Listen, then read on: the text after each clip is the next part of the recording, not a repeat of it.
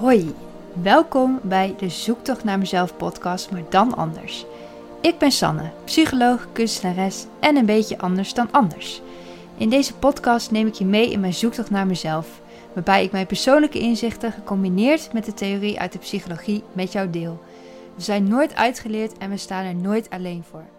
Ik wens je heel veel luisterplezier. Hallo, ik wilde even aangeven voordat je de podcast gaat luisteren dat het geluid tot ongeveer twee minuten niet heel goed is, omdat ik ben vergeten mijn goede microfoon aan te zetten. Dus na ongeveer twee minuten is het geluid een stuk beter, dus dan uh, weet je dat. Oké, veel luisterplezier. Hallo, hallo, daar ben ik weer met een nieuwe podcast.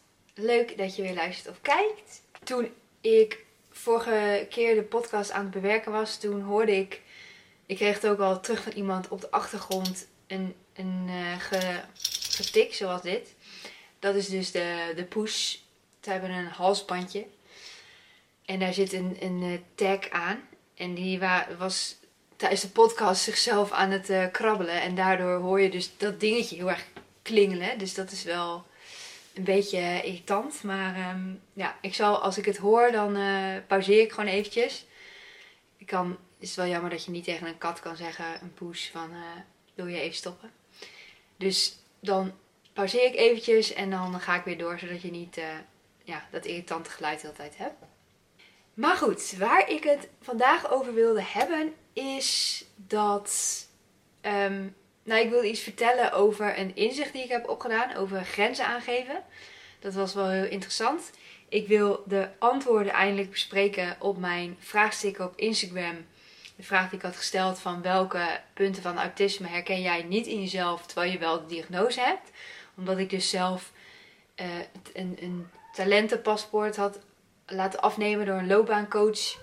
En daar kwamen dus ook al een aantal punten naar voren die ik eigenlijk zeg maar niet begreep met mijn autisme. Zeg maar dat gemiddelde iemand met autisme. En gemiddeld doe ik met mijn handen tussen haakjes voor de mensen die niet kijken. Maar de, ja, de gemiddelde persoon met autisme scoort op bepaalde punten echt het tegenovergestelde van wat ik score. Dus het is best wel makkelijk om ja, eigenlijk te gaan twijfelen aan de diagnose. In ieder geval, dat heb ik vooral als er mensen ook in mijn omgeving zeggen van... Weet je wel, huh, hoezo heb je autisme? Ik merk het helemaal niet.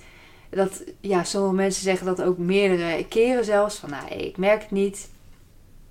En nou ja, dat kan ook best wel lastig zijn. Dat, dat, dat je ook gaat twijfelen van ja, maar stel ik me misschien dan toch aan? Is dat dan toch wat er gaande is? Is er toch, ja, stel ik mezelf aan? Moet ik toch maar harder voor mezelf zijn? Ehm, terwijl ik, nou ja, het, ik weet het antwoord wel voor mezelf dat ik echt, ehm, ik moet juist. Ja, ik, ik ben zelfs juist nog steeds eigenlijk te hard aan het werk. Ik merk ook echt dat ik een drukke week heb gehad op het werk. En gisteravond, het is nu zaterdag, vrijdagavond, hadden we een uitje met het werk. Toen gingen we uh, bowlen en uit eten. En daarna hebben we nog, nou, best wel nog een tijdje daar gezeten. Toen moest ik nog een uur naar huis rijden. Nou, toen was ik pas half één. Nee, iets later nog, denk ik zelfs. Nog later wel thuis. Ik denk pas één uur, half twee dat ik thuis was. Ja, en ik, ik keek er gewoon echt naar uit, nog steeds, om lekker zondag gewoon lekker niks te doen. Want vandaag heb ik nog wel een afspraak gehad met mijn, met mijn leerling, uh, die ik altijd help bij haar paper. Dus daar had ik net een afspraak mee. Ik heb nog de podcast die ik dan opneem en bewerk. Ik wil dan nog even een paar wasjes doen. Ik wil nog stofzuigen. Ik wil de badkamer en zo even ook even schoonmaken. En dan heb ik dus dat vandaag allemaal gehad. En dan kan ik morgen gewoon echt een rustig dagje doen. En uh, ja, daar kan ik echt wel van genieten. Ook dat ik dus niet een werk hoef te zetten. Ik wil wel gaan hardlopen morgen. Maar misschien, misschien ook eigenlijk niet. Misschien, ja, ik weet niet zo goed. Ik heb morgen, meestal doe ik hardlopen op vaste dagen. Maandag, donderdag en zaterdag. Maar ik kijk wel, ik probeer echt te kijken naar mijn energieniveau. En vandaag wilde ik dus eigenlijk hardlopen voordat ik die afspraak had met mijn leerling. Maar ik dacht, ja, weet je, ik moet mezelf ook een keer rust gunnen. Ik werd net afgeleid door een poes die zat te miauwen. Maar wat ik wilde zeggen is dat ik het inderdaad heel fijn vind om ja, om een dagje voor mezelf te hebben. En dat ik, ja, dan zorg ik dat ik alle dingen die ik moet doen van mezelf op één dag doe. Zondag kan ik relaxen. Maar maandag heb ik inderdaad een, uh, moet ik om 9 uur in Utrecht zijn. En het is wel een uur en 20 minuten rijden. Dus ik denk niet dat ik maandagochtend nog ga hardlopen. Omdat ik dus inderdaad die vaste dagen heb. Maandag en zaterdag. Maar vandaag inderdaad, dan gun ik mezelf ook een dagje van, weet je, ik ga gewoon niet hardlopen. Omdat, waarom, ja, dan dwing ik mezelf dat ik het dan moet doen. Het hardlopen. En denk ik, ja, weet je, ik kan het ook op zondag doen. En dan schuif ik een dagje op. En dan komt het wel weer goed dat ik wel weer uiteindelijk weer terugkom op mijn, mijn vaste dagen. Want dat vind ik toch wel, vind ik toch ook wel weer fijn of zo. Maar goed, dat, dat dus even over, over deze week. Het is best wel druk. En um, ik had een stap, stapje teruggenomen zo bij het NVA. Of voor mijn secretarisfunctie in het bestuur van de regio Overijssel. Nu blijkt dat de voorzitter er ook mee gaat stoppen. Omdat er ook een aantal dingen in zijn privé-situatie. Waardoor hij ja, waardoor het gewoon niet, ja, niet trekt eigenlijk om uh, voorzitter te zijn. Wat ik ook helemaal begrijp. Ik vind echt dat iedereen uh, echt goed voor zichzelf moet kiezen. Dus dat heeft hij goed gedaan. Alleen ja, het is nu dus wel. Er is namelijk een andere een vrouw die eigenlijk het bestuur zes jaar lang in haar eentje heeft gerund. Voordat het bestuur opgezet werd. Want dat was pas afgelopen november. Is het bestuur pas echt uh, ja, opgericht eigenlijk van de regio Overijssel. Dus we zijn er eigenlijk nog niet zo lang. Maar zij gaat ook stoppen. Aan het einde van het jaar wil zij, uh, wil zij haar taken neerleggen. En zij, ja, zij doet zoveel. Dus inderdaad, zij gaat stoppen. Ja, ik doe eigenlijk al niet echt mijn taak. En ik heb ook besloten dat ik wil heel graag betrokken blijven bij het bestuur. Alleen dan wel in de functie van algemeen bestuurslid. Omdat ik ook merk van ja, met fulltime werk en een sociaal leven en mijn sporten en vooral mijn rust die ik eigenlijk ook zo hard nodig heb. Dat ik het gewoon, ik trek het ook gewoon niet. Ik vind het ja, ik wil met liefde bijdragen als ik er energie voor heb. Maar ja, ik weet nooit wanneer dat precies is. Ik kan niet echt een vast moment in de week maken om daar, uh, ja, om daar tijd aan te besteden. Omdat ik gewoon merk dat ik, ik heb die tijd gewoon niet. Zowel zeg maar letterlijk als figuurlijk. Of ja, figuurlijk is misschien ook een beetje, een beetje raar om te zeggen. Maar dat ik ook, ik heb wel tijd, maar die tijd die wil ik graag aan mezelf besteden. En dat heb ik ook echt wel nodig. Dus ja, dus dat is wel ook een beetje dilemma. Want ik wil heel graag het bestuur ook verder helpen. En ik wil heel graag heel veel dingen doen. Maar ja, het, het, ik heb wel, ik realiseer steeds meer dat je ook, ja, af en toe vind ik ook dat ik echt een saai leven heb. Werken, eten, slapen, zeg maar. En, en s ochtends dan nog hardlopen af en toe. En dan wel, ik heb wel redelijk veel sociale afspraken op zich, vind ik. Voor mijn doen dan. Maar soms vind ik het ook nog wel weer te weinig. Maar aan de andere kant denk ik, ja, als ik meer sociale afspraken had, dan, was ik, dan was, had ik nu wel een burn-out of zo. Dus ja, het is goed zoals het is. En misschien zou het zelfs nog wel minder kunnen. Maar dan heb ik weer, nou, dan heb ik ook elke keer heb ik het over dat dat een dilemma is van, ik wil heel veel, maar ik wil ook weer niet heel veel. Dus dat is altijd een soort spanningsveld. Maar goed, dat is wel waar ik nu tegenaan loop. En nog even over het grenzenstukje, voordat ik dat vergeet. Ik was dus, uh, ik had deze week dus en het bowling uitje met Rots. En met onbeperkte denkers had ik woensdag een hele dag in Utrecht. En ook s'avonds een borrel. Toen was ik ook pas om tien uur thuis. En dat was wel echt een superleuke dag. We hebben ook echt gelachen. En ik, heb, ja, ik vond het echt zo geweldig. Het was echt, ja, het was echt een geweldige dag. En ook uh, mijn collega's eindelijk voor het eerst in het echt gezien. Want ik ben natuurlijk begonnen ja, toen we allemaal nog thuis moesten werken. En sowieso heeft Onbeperkte Denkers natuurlijk geen locatie, geen kantoorlocatie. Dus ik heb eigenlijk alleen nog maar online met iedereen samengewerkt. Dus voor het eerst zag ik iedereen ja, in het echt. Dus dat was ook echt uh, heel leuk. En ook een paar nieuwe collega's waar ik nog niet echt mee heb samengewerkt, ontmoet. Ook hartstikke leuke mensen. Maar wat dus grappig was, we hadden een sessie over verscholen waarden. En toen kwam ik erachter dat ik, nou eigenlijk wist ik dat al wel, dat ik sowieso als waarde heb autonomie en zelfredzaamheid. Dus dat is ook iets. Autonomie heb ik echt heel erg nodig. En dat zal ik straks eventjes ook bespreken. Want dat komt ook voor in het talentenpaspoort. Maar dan wel weer op een andere manier.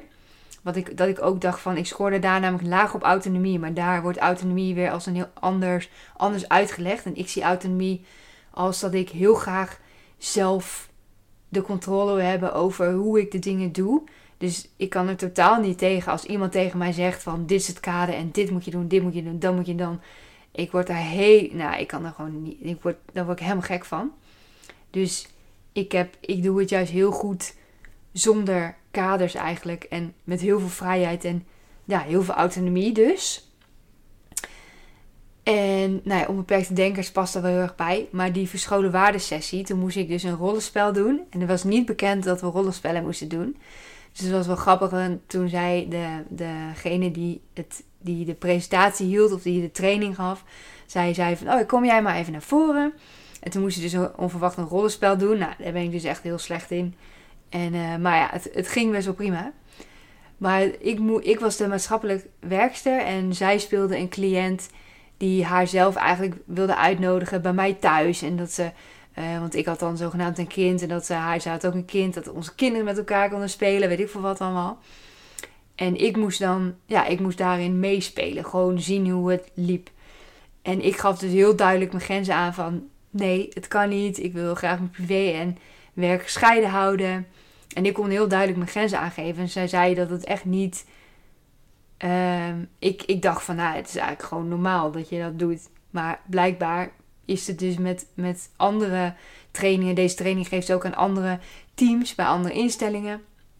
En ze zei van ja, bij heel veel mensen mag ik echt gewoon mee naar huis. En uh, pas als ik vraag van mag ik blijven slapen, kijk dan zeggen ze van oké, dit gaat te ver. Maar ik gaf dus heel duidelijk mijn grenzen aan. Terwijl zij zei van, en ze zei ook na die training zelfs nog van ja, ik vind het echt knap dat je dat deed. En uh, en ik had zoiets van, ik ben juist heel slecht in mijn grenzen aangeven. Dus ik denk dat het ook wel privé, dat ik het privé moeilijker vind om mijn grenzen aan te geven dan in, het, in de werksituatie. Dus dat is denk ik ook wel een verschil. Maar wat ook, waar we ook wel achter kwamen is dat ik het niet per se moeilijk, zo moeilijk vind om mijn grenzen aan te geven. En ik weet ook vaak wel heel goed waar mijn grenzen liggen eigenlijk. Alleen soms weet ik niet de juiste bewoording ervoor. Weet ik niet goed hoe ik het aan mensen moet uitleggen of moet, ja, moet aangeven. Ik, ik weet het wel, alleen inderdaad de manier waarop ik het aan moet geven, dat, daar loop ik soms dan in vast. Dus dat is wel, nou, wel weer een mooi inzicht wat ik had opgedaan. En wat, nou ja, misschien ook wel goed om voor jezelf over na te denken van... Is het inderdaad echt die grenzen? Voel ik echt niet waar mijn grens ligt? Of vind ik het gewoon moeilijk om die grens aan te geven. En heb je ook nog weer verschillende. Is het, vind je het moeilijk om aan te geven omdat je dus niet wil dat je de ander teleurstelt? Want dat heb ik ook wel. Of is het inderdaad van, ja, hoe verwoord je nou zoiets? Want heel vaak, ik heb vanmorgen ook nog weer mijn grenzen aangegeven. Want mijn uh, lieve buurmeiden, die wilde heel graag afspreken met mij om een keer te gaan wandelen.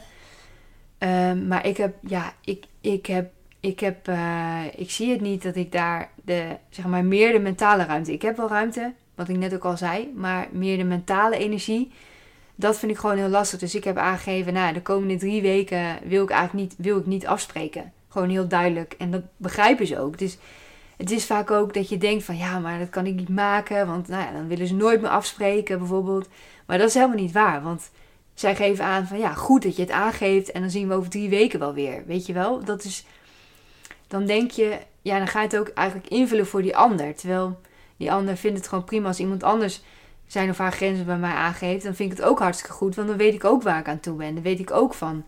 Weet je, het is helemaal niet leuk als mensen, als je dingen vraagt aan mensen en die mensen doen het. En terwijl ze eigenlijk over hun eigen grenzen heen gaan. Dat, dat is toch ook helemaal niet leuk dat jij iets van iemand vraagt wat diegene eigenlijk helemaal niet voor je kan betekenen. Maar diegene gaat het toch doen en gaat helemaal over de grens heen. Ja, dat vind ik, dat wil ik ook helemaal niet dat iemand dat doet. Dus daarom vind ik ook fijn. Of ja, nou fijn, ja, steeds fijner is het, vind ik zelf, om mijn grens aan te geven. Dus dat is ook een punt, ja, wat altijd ook wel blijft terugkomen. Ook volgens mij heb ik in elke podcast wel één keer over grenzen. Maar ja, het is gewoon ook een balans. Van de ene keer ga je er inderdaad wel iets overheen. En dan, nou ja, dan kan je zelf wel weer terugfluiten. Dus uh, en de andere keer ga je veel te ver overheen, heb je het niet door en dan heb je weer een soort terugval. Of je kunt het juist wel goed aangeven. Ja, dus elke keer wel weer iets met grenzen. Dus, nou ja, dus dat. Maar oké, we gaan het nu hebben over het volgende. De vragen over ja, de antwoorden eigenlijk op de vraag van welke dingen van autisme herken jij niet. Nou, iemand zegt punctueel. Dat is inderdaad ook een dingetje uit het talentenpaspoort. Uh, dat is een beetje het plichtsbesef onderdeel. Dat mensen met autisme, die zouden heel punctueel zijn. En dat hoeft dus helemaal niet. Weet je wel, het is niet dat. Want dat wordt dus heel erg. Ik, ik snap ook wel. Het is ook wel makkelijk. Ja, een soort houvast van deze punten heeft iemand met autisme. En als iemand daar niet aan voldoet, dan kan diegene geen autisme hebben. Maar zo zit het natuurlijk niet. Het is natuurlijk zo dat mensen die niet punctueel zijn, die kunnen ook autisme hebben. Dus het is niet zo dat punctueel zijn een voorwaarde is om autisme te hebben. En ik, ik ben wel altijd eigenlijk ik ben daar wel in veranderd. Het is wel, vroeger was ik bijvoorbeeld makkelijk echt een half uur te vroeg ergens voor. Maar nu heb ik dat, nu, nu vind ik juist wel fijner om ook ergens net iets te laat aan te komen dat ik niet de eerste ben die aankom. Omdat ik dat soms ook een beetje ongemakkelijk vind. En ik vind het makkelijker om dan binnen te komen als iedereen er al is. Dan dat ik dus als eerste binnenkom en dat er steeds weer iemand binnenkomt apart. Je, komt weer iemand, weer iemand. En dan als ik zelf dus soort van als laatste kom, dan heb ik in één keer iedereen gehad of zo. Dat is zeg maar daar de gedachte achter. En ik vind het ook gewoon irritant om op mensen te wachten. Dus daarom ben ik dan zelf ook zeg maar net op tijd of misschien net iets laat. Maar meestal ben ik eigenlijk wel net iets te vroeg. Maar niet veel te vroeg. En ja, ik kan me wel ergeren aan mensen die echt veel te laat komen. Als mensen zeggen ik kom dan en dan, dan vind ik het ook fijn dat je dan en dan komt en niet een half uur later. Dat vind ik echt wel heel irritant. Als je een tijd afspreekt, dan moet je dan ook komen. En sowieso als je iets afspreekt, vind ik dat je je eraan moet houden. En als het niet lukt, dat je het dan even aangeeft van, nou, het gaat niet lukken. Uh, dan, dan vind ik het gewoon prima. Dan kan ik me daar ook weer ja, naar, naar aanpassen. Maar ja, nou ja. Dus dat vind ik wel grappig. Inderdaad, punctueel, dat hoeft helemaal niet. Dus uh, ja, leuk. En iemand zegt: Ik heb juist totaal geen moeite met praten met vreemden, zes kennissen, maar wel met persoonlijke relaties. Oh ja, dat is ook wel een interessante.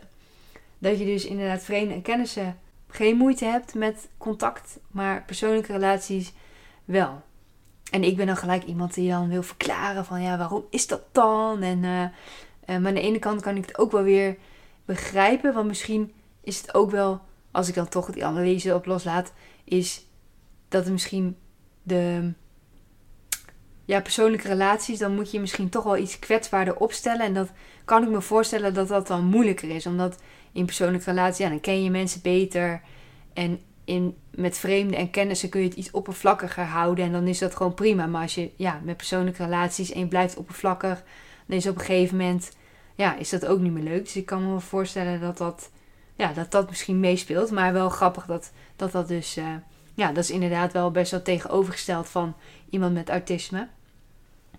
En iemand zegt special interest slash hyperfocus heb ik niet. En ik vind praten over koetjes en kalfjes prima. Dus dat is ook wel, uh, ja, dat zeggen ze inderdaad ook dat mensen met autisme een special interest hebben en heel erg kunnen hyperfocussen. En dat ze inderdaad niet makkelijk over koetjes en kalfjes kunnen praten. En ik heb wel hetzelfde over koetjes en kalfjes, vind ik ook wel prima. Ik ben wel iemand die wel snel de diepte ingaat. Maar ik vind het ook niet vreselijk om dat niet te doen met, ja, inderdaad, als je iemand net hebt ontmoet, dan ja, is het ook geen een issue. En special interest, zes hyperfocus. Nou ja, eigenlijk is het alleen maar misschien wel lekker als je dat, als je dat niet hebt. Want ik heb dat op zich. Uh, qua special interest dat ik laatst had ik daar een inzicht over dat ik denk dat de paarden, ik was heel erg een paardenmeisje, echt extreem, dat dat wel mijn special interest is geweest. En dat ik eigenlijk, dat heb ik nu wel helemaal losgelaten. En ik zou nu ook niet weten wat mijn special interest is. Ja, misschien is dat nu juist wel autisme geworden omdat ik, ja, omdat ik daar nu best wel mee, mee bezig... Ja, nee, ik denk niet dat het echt um, voldoet aan een special interest. En het is ook helemaal niet erg als je dat wel hebt. Hè? Dus dat even, ook even voorop als je het wel hebt. Dat is juist hartstikke leuk eigenlijk. Als je het wel hebt. En hyperfocus, die heb ik, dat herken ik wel. Ja, dat heb ik dus heel soms. Dat heb ik bijvoorbeeld als ik met power apps bezig ben. Dan kan ik wel echt zo daarmee bezig zijn dat ik helemaal geen tijd neem. Dan, moet ik, dan voel ik dat ik dus moet plassen. Maar dan ga ik pas twee uur later, omdat ik gewoon lekker bezig ben. En dan heb ik bijvoorbeeld dorst. En dan ga ik geen drinken pakken, omdat ik gewoon helemaal erin zit. Dus dat herken ik dan wel weer. Dus dat is, dat is ook wel grappig dat iedereen dus weer heel verschillend is hier, hierin. Dus nou ja, dat heb ik ook wel best wel vaak gezegd. Dat inderdaad, dat hoor je ook wel vaak om je heen. In ieder geval, ik hoor het om me heen. Van als je één iemand met autisme kent, dan ken je één iemand met autisme. Want het autisme spectrum is net zo divers als zeg maar het neurodiversiteitsspectrum. Dus mensen die, of neurotypisch juist. Dat mensen die neurotypisch zijn, die hebben ook allerlei verschillende karaktereigenschappen en eigenaardigheden. En zo heb je dat ook voor mensen met autisme. Dus nou, dus vind ik ook wel weer, uh, dit benadrukt dat ook maar weer extra. Ik wil trouwens even zeggen dat ik denk, ik weet niet of ik het ga redden om het hele talentenpaspoort ook te gaan bespreken. Want ik zie dat we nu al op ongeveer 20 minuten zitten. En ik wil wel echt maximaal een half uur aanhouden voor de podcast. Omdat, nou ja, ik denk dat dat dan wel iets fijner luisteren is dan dat het echt een uur duurt. Maar mocht je er anders over denken, dan hoor ik het ook graag. Want nou ja, ik sta altijd open voor feedback. Maar goed, dan, dan weet je dat alvast. Dat ik daar dus misschien weer niet helemaal aan toe kom. Dus dat neem ik dan weer naar de volgende keer mee. Want ik wil het daar wel heel graag over hebben. Want het is wel interessant. Dus de volgende antwoord op de vraag: welke uh, kenmerken van autisme herken je niet terwijl je zelf wel de diagnose hebt, is fysieke onhandigheid, slechte motoriek, klunsigheid. Je begrijpt hem.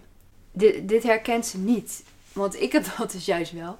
En ik vind dat echt inderdaad, dat is wel grappig. Want ik zie dat dan weer als iets typisch van iemand met autisme. Maar dat hoeft inderdaad ook helemaal niet zo te zijn. Maar ja, dat zeggen ze inderdaad ook van mensen met autisme. Dat die inderdaad fysiek heel onhandig zijn. En dat hoeft dus helemaal niet altijd zo te zijn.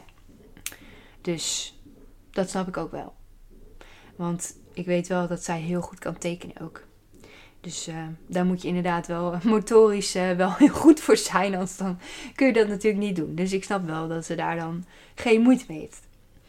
En iemand anders zegt oogcontact vervelend vinden.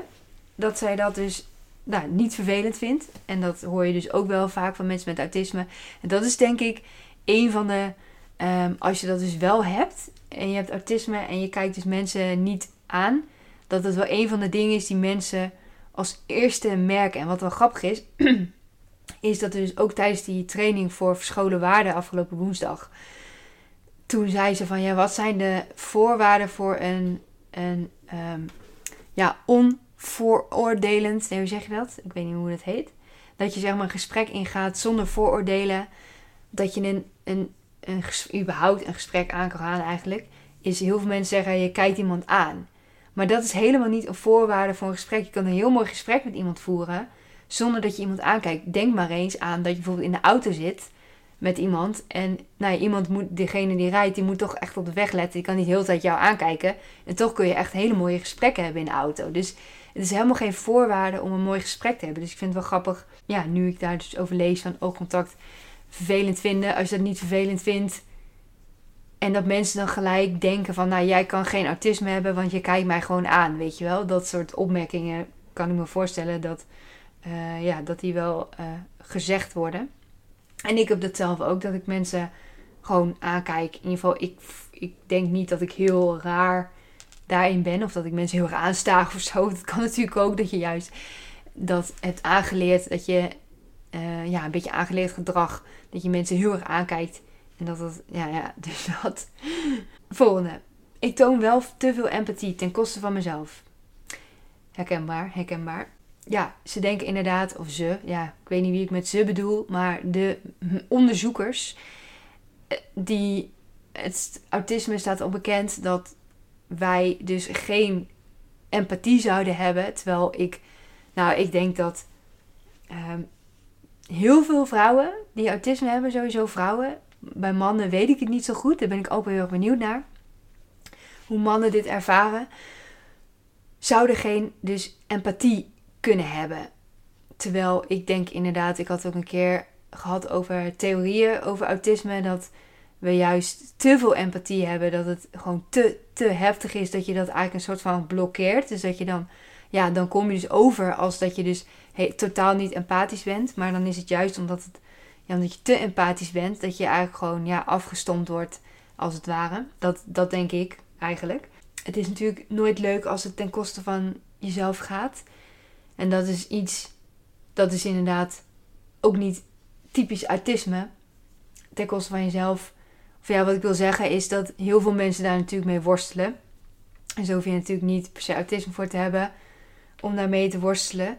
Maar het is wel inderdaad anti-autistisch om heel veel empathie te hebben. In ieder geval volgens de officiële dingen. Ik denk dat wij juist heel veel empathie hebben. Maar goeie, goeie. Ja, en zij zegt inderdaad nog een aanvulling. dat ik herken het niet aanvoelen niet. Ik ben juist te overgevoelig voor de emoties van de ander. En dat is dan ook wel weer, ja, dat is het eigenlijk wat ik net ook zei. Van ja, juist overgevoelig zijn ervoor. En dan gaat dat inderdaad vaak ten koste van jezelf. Omdat het dus moeilijk is om dat dan ja, te reguleren. Dat je heel erg gevoelig bent voor de, ja, voor de emoties van de ander. Dat je daar zelf helemaal van slag van raakt. Want dat, daar zat ik laatst ook nog over na te denken. Dat ik dat dus ook heel erg heb. Dat ik het heel moeilijk vind om dan de emoties van die ander bij die ander ook te laten. En dat dan, ja, dat, ja om dat dan bij die ander te laten. Dus dat is uh, iets wat ik ook wel herken. En dat is ook, ja, een proces. En ik denk dat je daarvoor soms eerst heel hard echt over je grenzen moet gaan. En dat je echt, uh, ja, pas realiseert van dit moet ik veranderen als het echt helemaal mis is gegaan. In ieder geval zo heb ik het denk ik ook wel een beetje ervaren dat ik... Ja, op een gegeven moment moet je gewoon... Dan denk je van... Waarom doe ik dit eigenlijk? Waarom laat ik mezelf dit... Ja, je doet het eigenlijk jezelf aan. Want, nou ja, ook weer niet. Want die prikkels, ja, die kun je natuurlijk niet controleren. Je kunt alleen controleren op hoe jij reageert op die prikkel. En dat is juist met autisme heel lastig.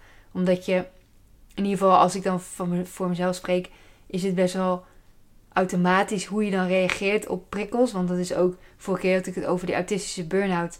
Dat mensen met autistische burn-out, dat die juist meer autistische kenmerken gaan vertonen. Omdat ze dus overprikkeld zijn. En dan wordt het dus moeilijker om jezelf eigenlijk, ja, om het nog te reguleren. Dus dan kom je ook eigenlijk in een soort visueuze cirkel. Want dan wordt het alleen maar erger en erger en erger. En nou ja, dat is juist weer niet de bedoeling, denk ik. Maar ja, dan kom ik wel weer, toch weer terug op die grenzen. Dat, dat hangt daar toch wel weer mee samen. Want als je steeds beter leert om je grenzen aan te geven, dan is het ook makkelijker voor anderen om hun emotie misschien niet op jou los te laten. Want misschien kunnen andere mensen toch wel een beetje, ja, kun jij toch een beetje invloed uitoefenen op andere mensen door jouw grenzen aan te geven. En dat je zegt van, uh, ja, dit is te heftig. Of dat je dus um, jezelf verwijdert uit de situatie waar je anders ingebleven was. Dus dat je denkt van, want dat is ook je grenzen aangeven. Hè? Dat je zegt van, ik blijf niet in deze situatie, want het is niet goed voor mij. Ik geef mijn grenzen aan. Ik merk ook dat ik uh, met mijn scharrel, we zien elkaar nog steeds. Dus het, het, blijft een beetje, ja, ik heb al echt, uh, nou, het is denk ik al de vierde keer dat we wel hebben uitgesproken van, ja, het is eigenlijk niet goed. Voor allebei van ons is het niet goed, want zolang je nog met elkaar eigenlijk aan het scharrelen bent, sta je misschien ook minder open voor een nieuwe relatie. Om iemand te ontmoeten die, die wel, zeg maar, waar je wel een serieuze relatie mee kan opbouwen. Maar we zien elkaar, merk ik, toch wel steeds iets minder. Vooral omdat ik nu ook merk dat ik heel druk ben. En als we elkaar zien, dan is het altijd weer dat ik daar moet logeren. Of moet, ja, en moet niks. Maar nou ja, zo, het is wel makkelijker, want het is best wel, best wel een eindje. Ja, het is toch bijna een uur uh, met de auto ja, wonen wij van elkaar vandaan. Dus het is niet dat, dat ik eventjes langs kan gaan van... Uh, goh, we gaan even vanavond even samen eten of zo. Dat, dat gaat niet. Want dan als ik bijvoorbeeld morgen naar hem toe zou gaan... Maandagochtend moet ik om 9 uur in Utrecht zijn. En als ik dan van zijn huis naar Utrecht... Dat is nou ja, volgens mij ook twee uur rijden of zo. Dus daar zit ik ook gewoon niet op te wachten. In ieder geval, ja, dat is... Dan, dan kost het mij gewoon veel meer energie dan het me oplevert. En nou ja, daar ben ik dus wel, wel weer goed mee bezig. Om dat nu voor mezelf een beetje bewuster mee bezig te zijn. Van oké, waar besteed ik energie aan? En wat zou ik eigenlijk energie aan moeten besteden? Ik ben ook nu steeds vaker. Gun ik mezelf om te kijken van ook met het werk van wat wil ik nou eigenlijk zelf? Vind ik nog steeds heel moeilijk. Ga ik ook volgende keer wel meer op in met het talentenpaspoort. Want die helpt daar ook bij om uit te vinden van ja, waar liggen nou mijn. Ja, waar. Wat kost mij geen energie? Want dat is zeg maar wat het talentenpaspoort eigenlijk meet van de dingen die voor mij natuurlijk zijn. Nou, heb ik ook al wel uitgelegd. Zal ik volgende keer ook nog wel even uitleggen. Wat zijn de dingen? Want soms doe je dingen die heel goed afgaan, maar die toch wel veel energie kosten. Dus um, leraren die eigenlijk die wel heel goed uh, kunnen doseren, maar wat hun, ja, het kost hen eigenlijk veel te veel energie om docent te zijn. Dus ja, die krijgen dan uiteindelijk toch een burn-out of iets dergelijks. Dus nou ja, daar zal ik volgende keer dieper op ingaan. We zitten nu alweer op het einde. Ik vind dat zo snel gaan. Ik wilde nog even extra even zeggen dat ik het echt zo waardeer. Want ik kijk dus heel weinig hoeveel luisteraars ik heb. En ik was dus woensdag bij Onbeperkte Denkers. Vroeg iemand. Dus toen legde ik uit, nou, ik maak een podcast. En toen vroeg diegene, ja, hoeveel luisteraars heb je dan? Gewoon 880 mensen. Ik vind dat zelf echt heel veel. En vergeleken met andere podcasts is natuurlijk, stelt het natuurlijk helemaal niks voor. Maar voor mij wel. Hij zei, oh, leeft dat dan nog wat op uh, qua verdiensten? Ik zei, nee joh, uh, het leeft helemaal niks op. Nou, het zal me wel echt geweldig lijken als het echt... Als ik ook bijvoorbeeld één dag minder in de week kan werken. Omdat ik dus ja, zoveel uitkomsten hieruit haal. Dat ik in ieder geval één dag minder kan werken in loondienst. Dus dat, dat zou ik echt helemaal geweldig vinden. En dan kan ik ook veel meer energie stoppen in deze podcast. En dan kan ik ook ja, veel meer naar buiten treden. En uh, ja, nu heb ik daar gewoon niet ruimte voor om dat te doen. Dus nu neem ik de podcast op. En dan hopelijk ga ik binnenkort ook een samenwerking uh, doen. Een podcast samen opnemen. Dus dat, uh, dat hoop ik dat het binnenkort erin zit. Maar ik zei ook van. En, en toen realiseerde ik me ook. Ik doe dit echt wel voor de lol. Het is niet dat ik, dat ik dit doe omdat ik er per se van wil verdienen. Ik ben bijvoorbeeld heel blij dat ik elke maand krijg een donatie van 1 euro. En dan zou je denken, nou, het is maar 1 euro. Wat stelt er nou voor? Maar het gaat mij echt erom. Ik, het is gewoon de waardering. En ik, elke keer als ik weer dat bericht krijg, elke maand krijg ik dan een mailtje van. Uw, uh, weet je wel, dat ik weer een 1 euro heb. denk ik, ja, dit is toch echt geweldig. Ik vind het echt zo, zo dankbaar voor de mensen die me steunen. En ook de berichten die ik krijg. Dus ja, ik wil er nog extra aandacht aan besteden. Dat ik daar heel dankbaar voor ben. Dus uh, ja, blijf dat vooral doen. Daar word ik echt helemaal blij van. En ik, nou ja, tot de volgende keer maar weer denk ik dan. Oui,